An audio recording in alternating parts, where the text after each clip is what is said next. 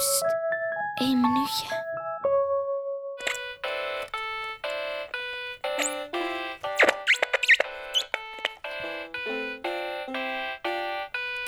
Veel kinderen vinden dit soort muziek best raar, maar ik niet echt. Ik ben er best gewend aan. En niet heel veel kinderen wonen eigenlijk een soort van in een muziekstudio. Waar je hele piepende en ook hele luide um, muziekinstrumenten kan maken en uitvinden. Ik heb geen pianoles. Vroeger had ik wel viool, alleen daar ben ik mee gestopt. Ik had er niet echt meer zin in.